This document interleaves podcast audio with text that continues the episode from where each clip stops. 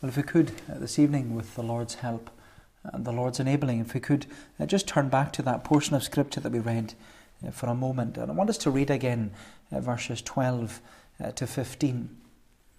So, Ezekiel chapter 34 and verse 12, where it says, As a shepherd seeks out his flock when he is among his sheep that have been scattered, so will I seek out my sheep, and I will rescue them from all places where they have been scattered on a day of clouds and thick darkness. And I will bring them out of the peoples, and gather them from the countries, and I will bring them into their own land, and I will feed them on the mountains of Israel, by the ravines, and in all the inhabited places of the country. I will feed them with good pasture, and on the mountain heights of Israel shall be their grazing land.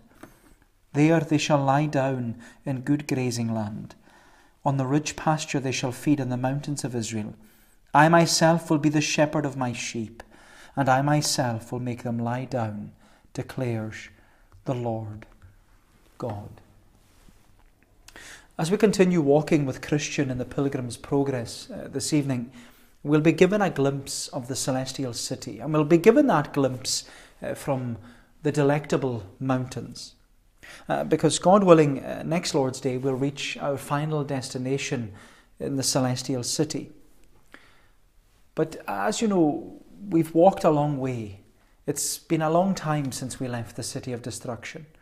And it seems that it's been a long time ago that we fled uh, from that city. But, you know, in that time, we've walked with Christian along the King's Highway uh, towards our destination and uh, our pilgrimage.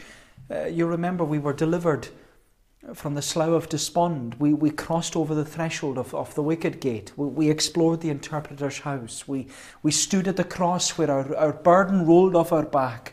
We then persevered up the hill called Difficulty, and we lodged for a time at, at the Palace Beautiful.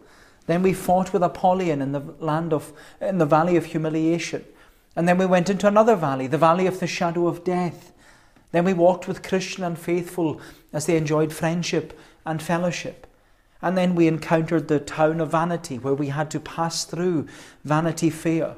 But it was at Vanity Fair that Faithful was martyred, and then Hopeful appeared. And last Lord's Day, we saw that Christian and Hopeful they experienced distractions and diversions and even despair.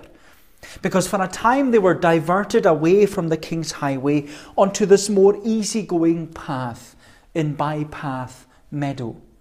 And it was in Bypath Meadow that Christian and Hopeful they strayed into the grounds of Doubting Castle, which was the home of giant despair.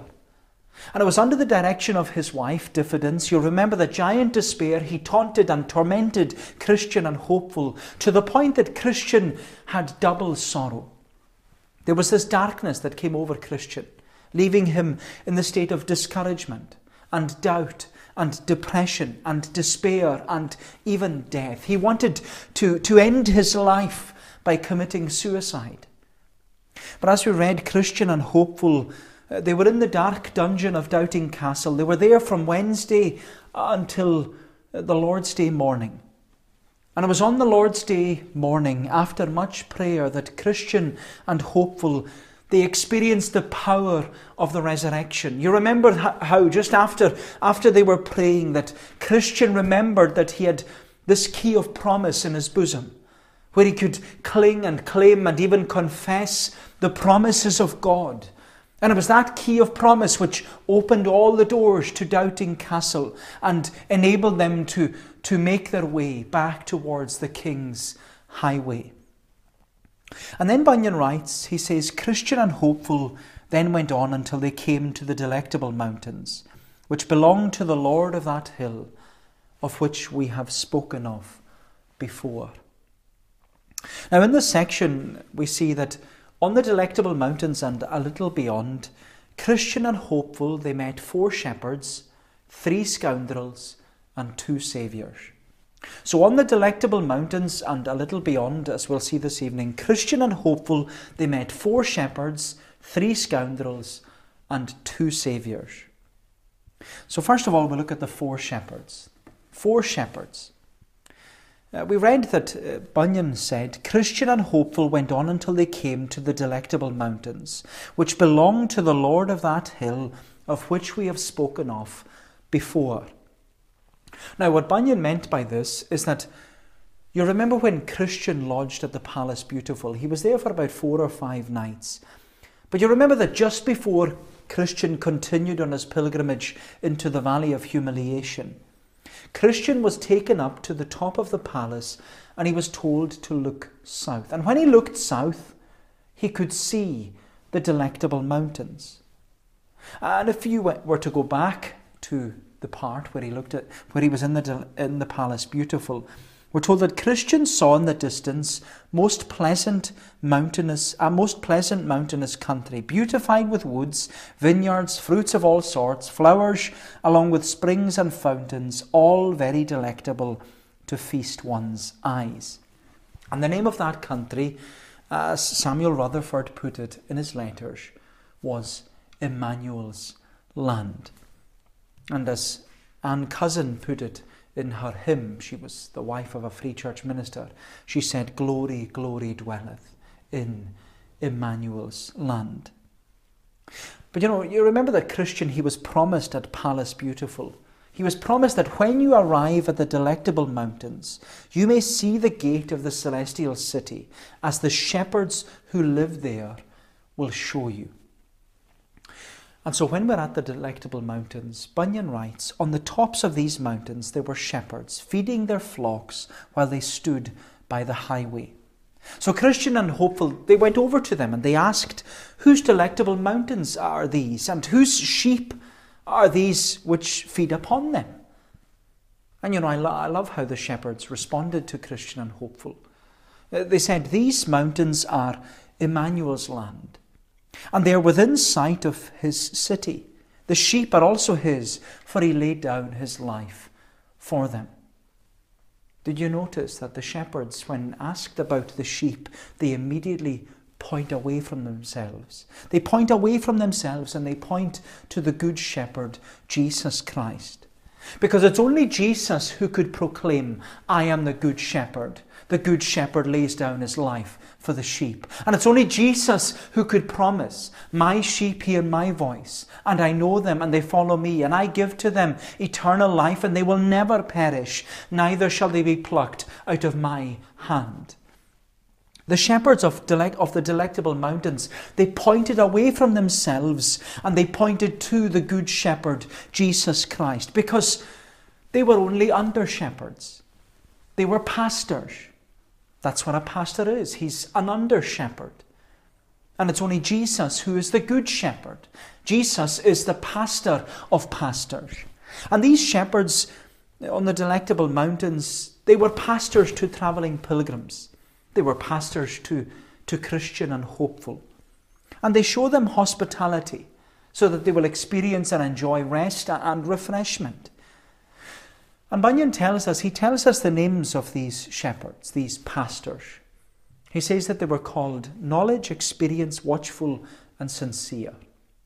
Knowledge, experience, watchful, and sincere. And you know what Bunyan is highlighting to us uh, with the names of these four pastors? He's highlighting the biblical characteristics which a pastor must seek to possess. Because according to Scripture, a pastor must seek to possess the biblical characteristics of knowledge, experience, watchfulness, and sincerity. It's a high calling. And it's a calling that in which I, I, preach to myself and say this to myself that these are things, these are characteristics which I need to possess knowledge, experience, watchfulness, and sincerity because a pastor must seek to pastor worn and weary pilgrims with knowledge, experience, watchfulness, and sincerity. Of course, this description it stands in contrast to uh, the description uh, which we read earlier, the description of the shepherds that the prophet Ezekiel had to prophesy against. Because as we read in Ezekiel 34, the shepherds in Israel, the pastors in Israel, they were the religious leaders. And they were meant to feed the flock of God. But, but as we read, they were just feeding themselves. They were clothing themselves. They were looking after themselves.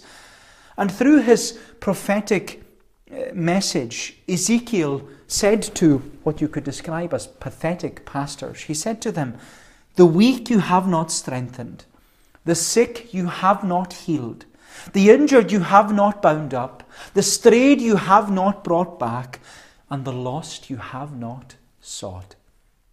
You know, what an indictment against the pastors in Israel. Because as under shepherds of God, they had neglected the flock of God. They had neglected the Lord's people. And you know, if I can be uh, personal with you for a moment, I feel like one of those pathetic pastors that Ezekiel prophesied against. Because, you know, when I read what the Lord said to uh, the, the pastors in Israel, what he said to, to these shepherds, uh, that they, the weak they have not strengthened, the sick you have not healed, the injured you have not bound up, the strayed you have not brought back, and the lost you have not sought. I feel that that describes me. And I'm sure that many other pastors throughout our nation and beyond, uh, they feel the same. Because over this past year, we've been unable to, to preach and to pastor pilgrims uh, like we would want to.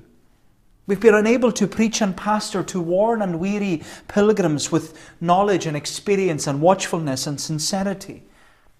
And you know, as a, as a pastor, you'd love nothing more than to be able to pastor pilgrims uh, like these shepherds on the delectable mountains did. Because we read that they took Christian and hopeful, they took them by the hand. And they enjoyed food with them, and fellowship with them, and friendship with them. Uh, they enjoyed time with the flock. They, they pastored these pilgrims. They pastored these pilgrims. But they also pointed out the pitfalls. They pointed out the pitfalls because Bunyan writes, Then I saw in my dream that in the morning the shepherds called Christian and hopeful to walk with them upon the delectable mountains. So they went forth with them and walked a while while having a pleasant view on every side. Then the shepherds took them to the top of the hill called Error, which was very steep, and they told the pilgrims to look down to the bottom. So Christian and Hopeful were told they looked down and they saw several men who had been dashed to pieces, having fallen from the top of the hill. And Christian, he asked, What does this mean? And the shepherd said to them, Have you not heard of those who erred by hearkening to Hymenaeus and Philetus? You remember that Hymenaeus and Philetus, they made shipwreck of their faith. They made shipwreck of their faith. They, they turned back. And what the shepherd said to Christian and Hopeful is that uh, these men at the bottom of the hill called error, they remain unburied as an example to others to take heed not to come too near the brink of the hill called error. Then the shepherds brought Christian and Hopeful to the top of another mountain called Caution. And they observed what they thought were several men who were walking among the tombs that were there. And they saw the men and they noticed that they were blind because, well, they stumbled upon the tombstones and they couldn't find their, their way from among them. And again, Christian, he asks about, about these blind men. He asks, What does this mean? The shepherd said, Do you not see, did you not see that uh, there was a stile which led into a meadow on the left hand of the way?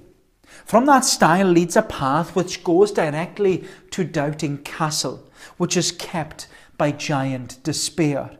These blind men among the tombs were once on pilgrimage, just as you are now. But when they came to that stile, because the right way was rough, they chose to go out of it and go into Bypath Meadow.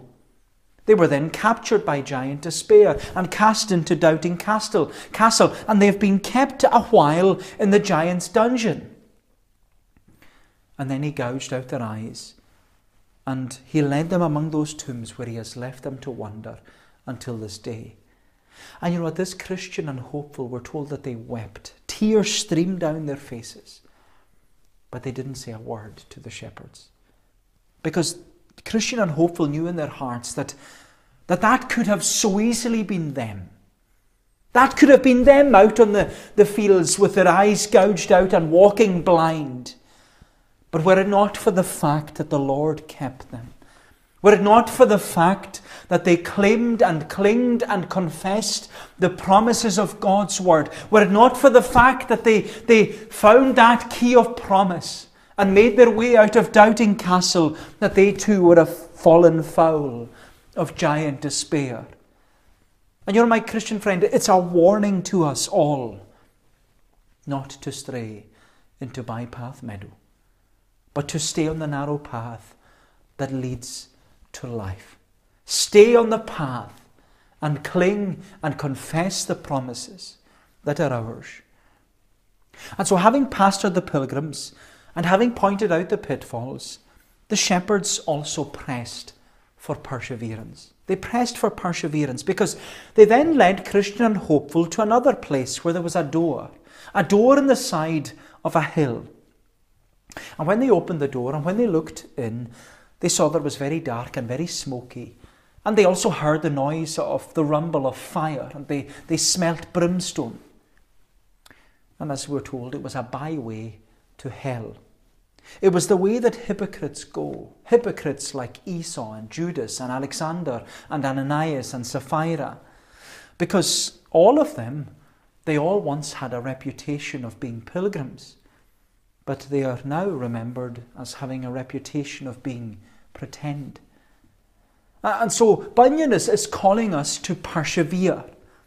He's calling us to persevere.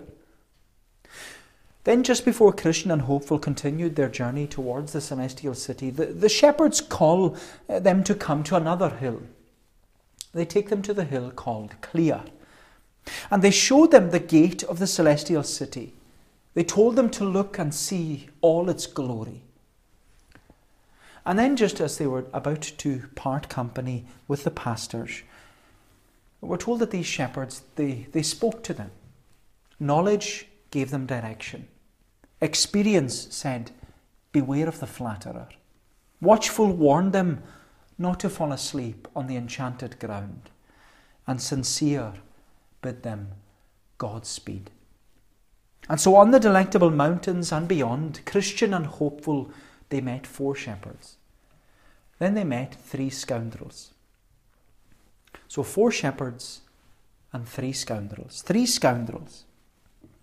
Bunyan writes, Then I saw the same two pilgrims going down the delectable mountains along the king's highway towards the celestial city. Now, a little below these mountains, on the left hand, lies the country of Conceit. From this country, a little crooked lane enters the narrow way in which the pilgrims were walking. Here they met with a very boisterous lad named Ignorance, who came out of that country. And at this point, Christian and Hopeful, they enter into a discussion with ignorance about how to enter the celestial city. But this evening, I'd just like to do with ignorance as Hopeful said to Christian. Because Hopeful said to Christian, Let us pass him by and talk with him later. Let us pass him by and talk with him later. And you know, we'll meet ignorance again next week as Christian and hopeful approach the celestial city. And so the two pilgrims, they keep going. They, they walk on, and when they had travelled a little along the way, they entered a very dark lane. And it was there that Christian and hopeful encountered a man named Turnaway. He was from the town of apostasy. And it seems that Turnaway had ignored the warning of what it means to follow Jesus. Because you remember that Jesus said, No man having put his hand to the plough and looking back is fit for the kingdom of God. No man having put his hand to the plough and looking back is fit for the kingdom of God. And sadly, for Turnaway, he had looked back and he had even turned back. He had turned away from the faith that he once professed, and in doing so, we're told that he had been bound by seven devils. Seven devils whom Christian and hopeful witnessed carrying this man Turnaway. They carried him back to the byway to hell on the side of the hill. And you know, my friend, what we're, what we're witnessing as we draw nearer and nearer to the celestial city is that more and more hypocrites and apostates are being revealed. And you know, with all these illustrations of hypocrites and apostates, you know, Bunyan is, is emphasizing to us just what Peter emphasized to the early church. Because what Peter emphasized to the early church was give all diligence to make your calling and your election sure, for if you do these things, you will never fall. Give all diligence to make your calling and your election sure, for if you do these things, you shall never fall. Then the question arises well, how do we do that? How do we make our calling and our election sure? How can we be sure of our calling and our election? How can we have assurance? Well, Peter says in the same passage in 2 Peter chapter 1, he says, Give all diligence to add to your faith virtue, and to virtue knowledge, and to knowledge self control, and to self control perseverance, and to perseverance godliness, and to godliness brotherly kindness, and to brotherly kindness love. Peter says, if you make every effort to possess and practice these seven Christian qualities in your life, then they will make your calling and your election sure. They'll give you assurance of your calling and your election. Because each one of these seven Christian qualities, they're all marks of grace. They're all evidence that the grace of God is working and growing in your life. And so, my friend, the plea from Bunyan this evening is give all diligence to make your calling and your election sure. For if you do these things, you shall never fall. You'll never be a hypocrite or an apostate. Make your calling and your election sure. And so, after witnessing Turnaway being carried off to the byway to hell, Christian said to Hopeful, now I remember what was told to me about something which happened to a good man named Little Faith, who dwelt in the town of Sincere. He dwelt in the town of Sincere, and Christian, he, he proceeded to recount the story to Hopeful, this story which he had heard. He said, As Little Faith entered this dark passage, as we are currently, there came down from Broadway Gate an alley called Dead Man's Lane. It's called this because of the many murders done there. This little faith, going on pilgrimage just as we are, he happened to sit down there and fell asleep.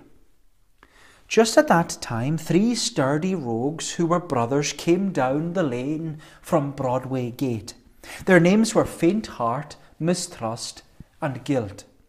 Spotting little Faith asleep, they ran quickly up to him and now, little Faith, he was just awakening from his sleep and he was about to resume his journey. So the rogues came up to him and, with threatening language, they ordered him to stand still. At this, little Faith turned as white as a sheet and had neither power to fight nor flee. Then, faint heart, he demanded, Hand over your money. But little Faith did not do it because he was reluctant to lose his money. Mistrust therefore ran up to him, and thrusting his hand into his pocket, he pulled out a bag of silver. And then little Faith called out, he said, Thieves! Thieves! With that, guilt, with a large club in his hand, he struck little Faith on the head, knocking him flat to the ground. And there he lay bleeding, as though he would bleed to death. The thieves, they stood nearby, says Christian. But hearing someone on the road, and fearing that it might be a man called Great Grace, who dwells in the city of good confidence, they fled and left little faith to fend for himself. Then, after a little while, little faith revived, and getting up, attempted to continue on his way. And you know what we see with Christian's story about little faith is that it stands in complete contrast to the hypocrisy and apostasy of some of those whom the pilgrims had just met along uh, the King's Highway. Because the thing is, Little Faith was a genuine Christian. Little Faith was a committed Christian. Little Faith was from the town of Sincere. He was a sincere Christian. But what hindered and hampered Little Faith in the pilgrim's progress was his little faith. It wasn't a lack of faith. He had faith, but his, he had little faith. And because he had little faith, when these three scoundrels faint heart, mistrust, and guilt, when they ran after him, they stole his joy. They battered him with guilt, and they left him for dead. And you know, when you read the story in the book, you know, I think so many people who are walking in the Pilgrim's Progress can relate to this character, little faith. Because, my friend, the truth is, it's not that you lack faith. It's that you have little faith. It's not that you don't believe in Jesus Christ as your Saviour.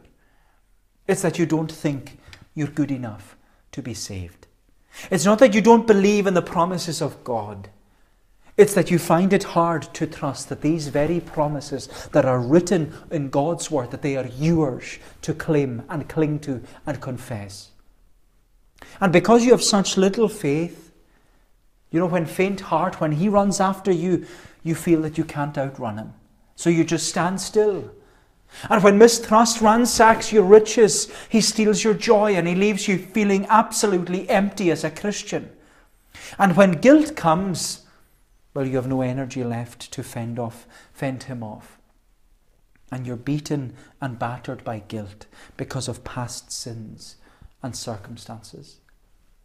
My friend, you might feel that you're just like little faith, where you feel that you're, you're struggling to, to make any progress in the pilgrim's progress. And like little faith, you feel overcome, overcome by faint heart and mistrust and even guilt. To the point that the Christian life seems to you maybe an existence rather than an excitement. Because you feel like a beggar, always in need, but nothing to give. Always in need, but nothing to give. You feel like a useless Christian, an unprofitable Christian, an unhelpful Christian because you feel that you have nothing to offer the church of Jesus Christ in the way of gifts or abilities. And as you travel along the King's Highway, you just feel like little faith. Little faith, a hungry beggar looking and longing for home. But you know, I love what Bunyan says about little faith. Because even though these three scoundrels, faint heart, mistrust, and guilt, even though they stole little faith's joy, even though they battered him with guilt, even though they left him for dead, they didn't take his life. And they didn't take his certificate, which would uh, allow him admittance into the celestial city. But more than that, the three scoundrels didn't take little faith's jewels. And that was because Little Faith's jewels, they weren't considered valuable to these three scoundrels, but they were valuable to Little Faith. In fact, Little Faith's jewels were so valuable that even as a beggar, we're told that he was unwilling to sell them. Because Little Faith's jewels, they were his inheritance at the celestial city. It would be at the celestial city that Little Faith would receive an inheritance that was incorruptible, undefiled, that fadeth not away, but was reserved in heaven for him.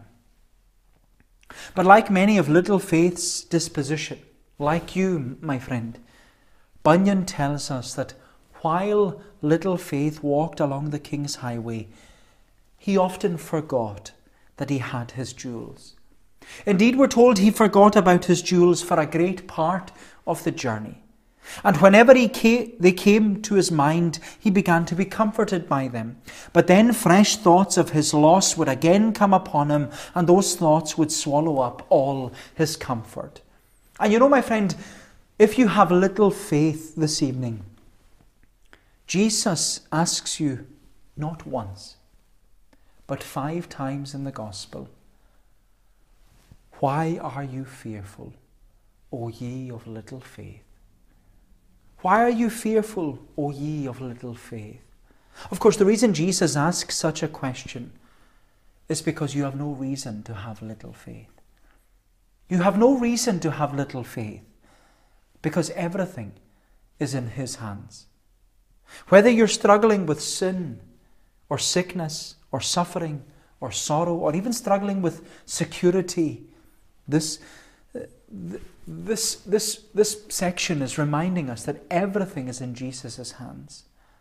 He gives to you His jewels for the journey. He gives to you His inheritance.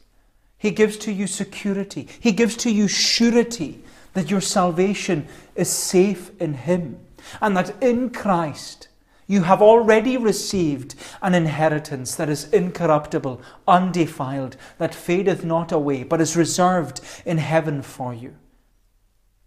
And you know, my friend, all this promises, all these promises, all this inheritance is all because your Saviour is called Great Grace.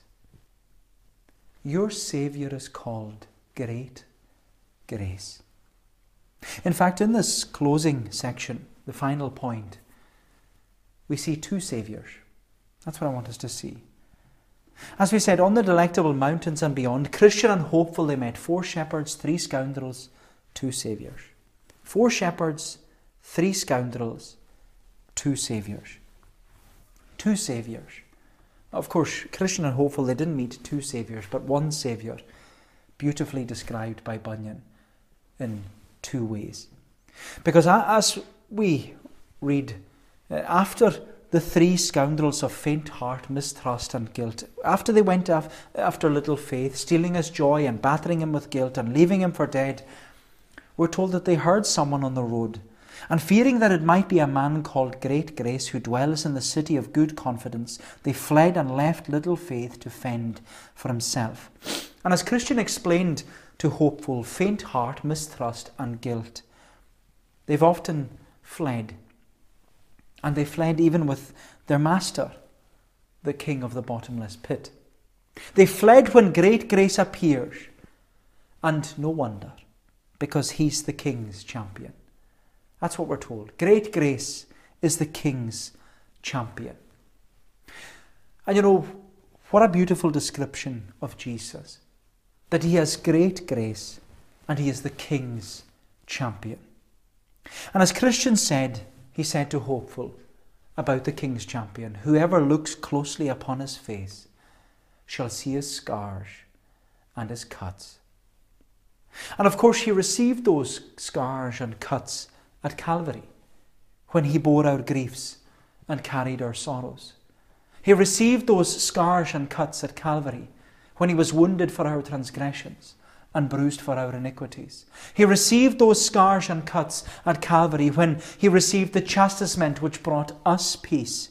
And by his stripes we are healed. He received those scars and cuts at Calvary when bearing shame and scoffing rude. In my place condemned he stood, sealed my pardon with his blood.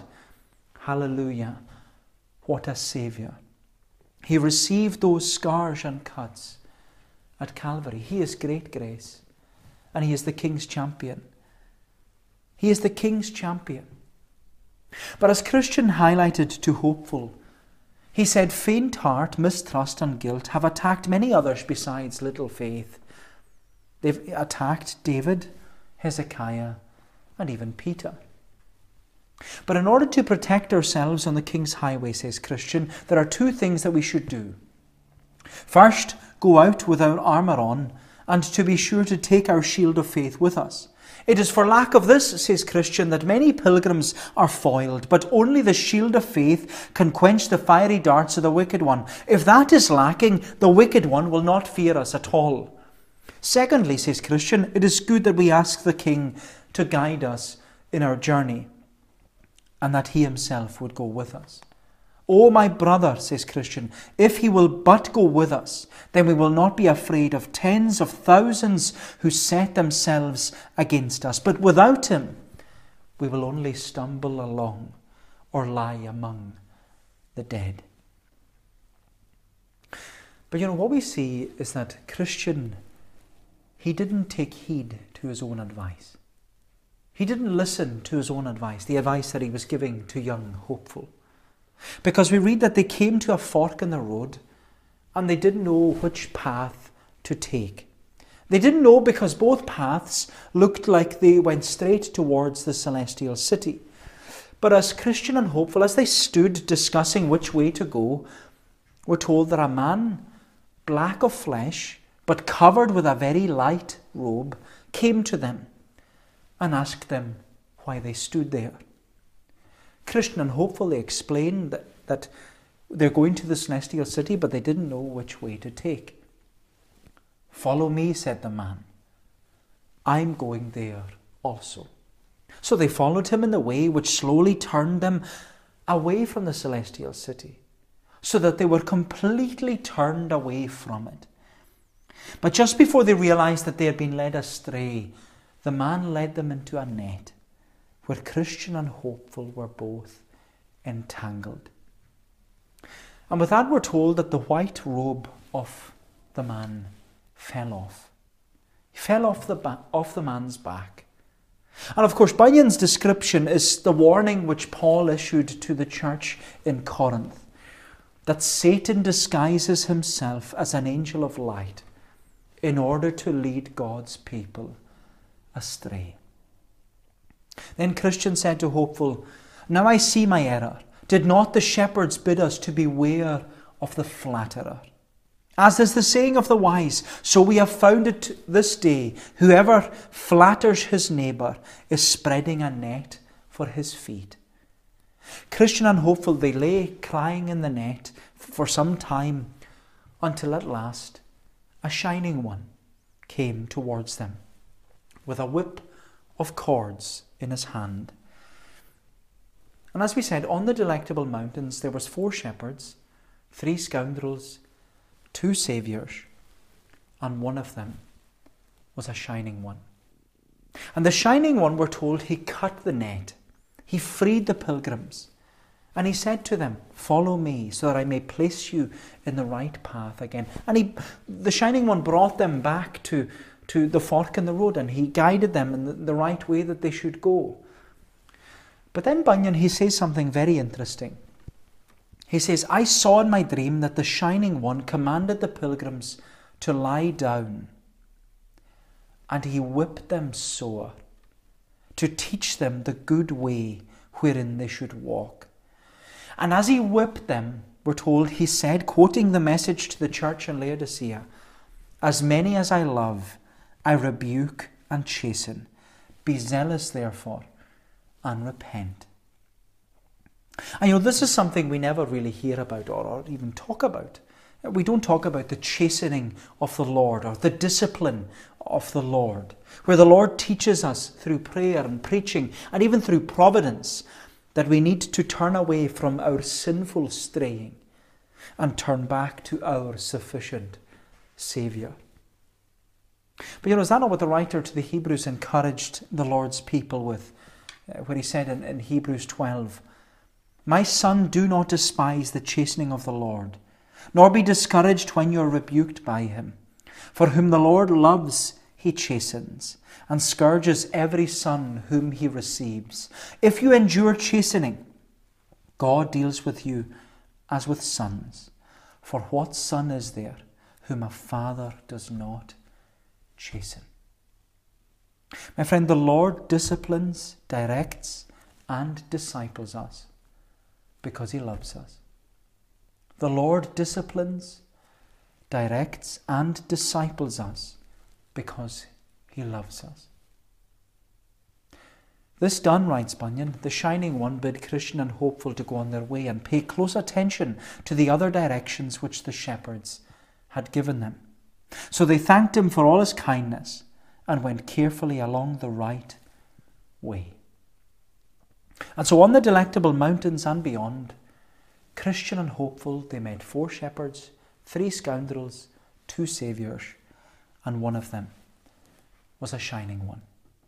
And God willing, uh, next week we'll see what happens as Christian and hopeful reach their destination in the pilgrim's progress. Well, may the Lord bless these thoughts to us. And let's pray together. Our Heavenly Father, we give thanks to Thee for uh, these reminders to us that in this pilgrim's progress, we need to keep persevering. We need to keep pressing on towards the mark of the high call of God in Christ Jesus. That there are many warnings and there are many other ways which we could go, but help us, we pray, to stay on the right way and the narrow path. Help us to take heed to even the chastening of the Lord, that He is the one who will disciple us and direct us, and even discipline us if need be. O Lord, that Thou wouldest teach us. Give to us even the prayer of the psalmist. Teach me Thy way, and in Thy truth, O Lord, then walk will I. Unite my heart, that I Thy name may fear continually. Bless us, Lord, in the week that lies ahead, that whatever is before us, that Thou wouldest keep us on the way, ever looking to Jesus, the author and the finisher of our faith. Cleanse us, we ask, for we ask it in Jesus' name and for His sake. Amen.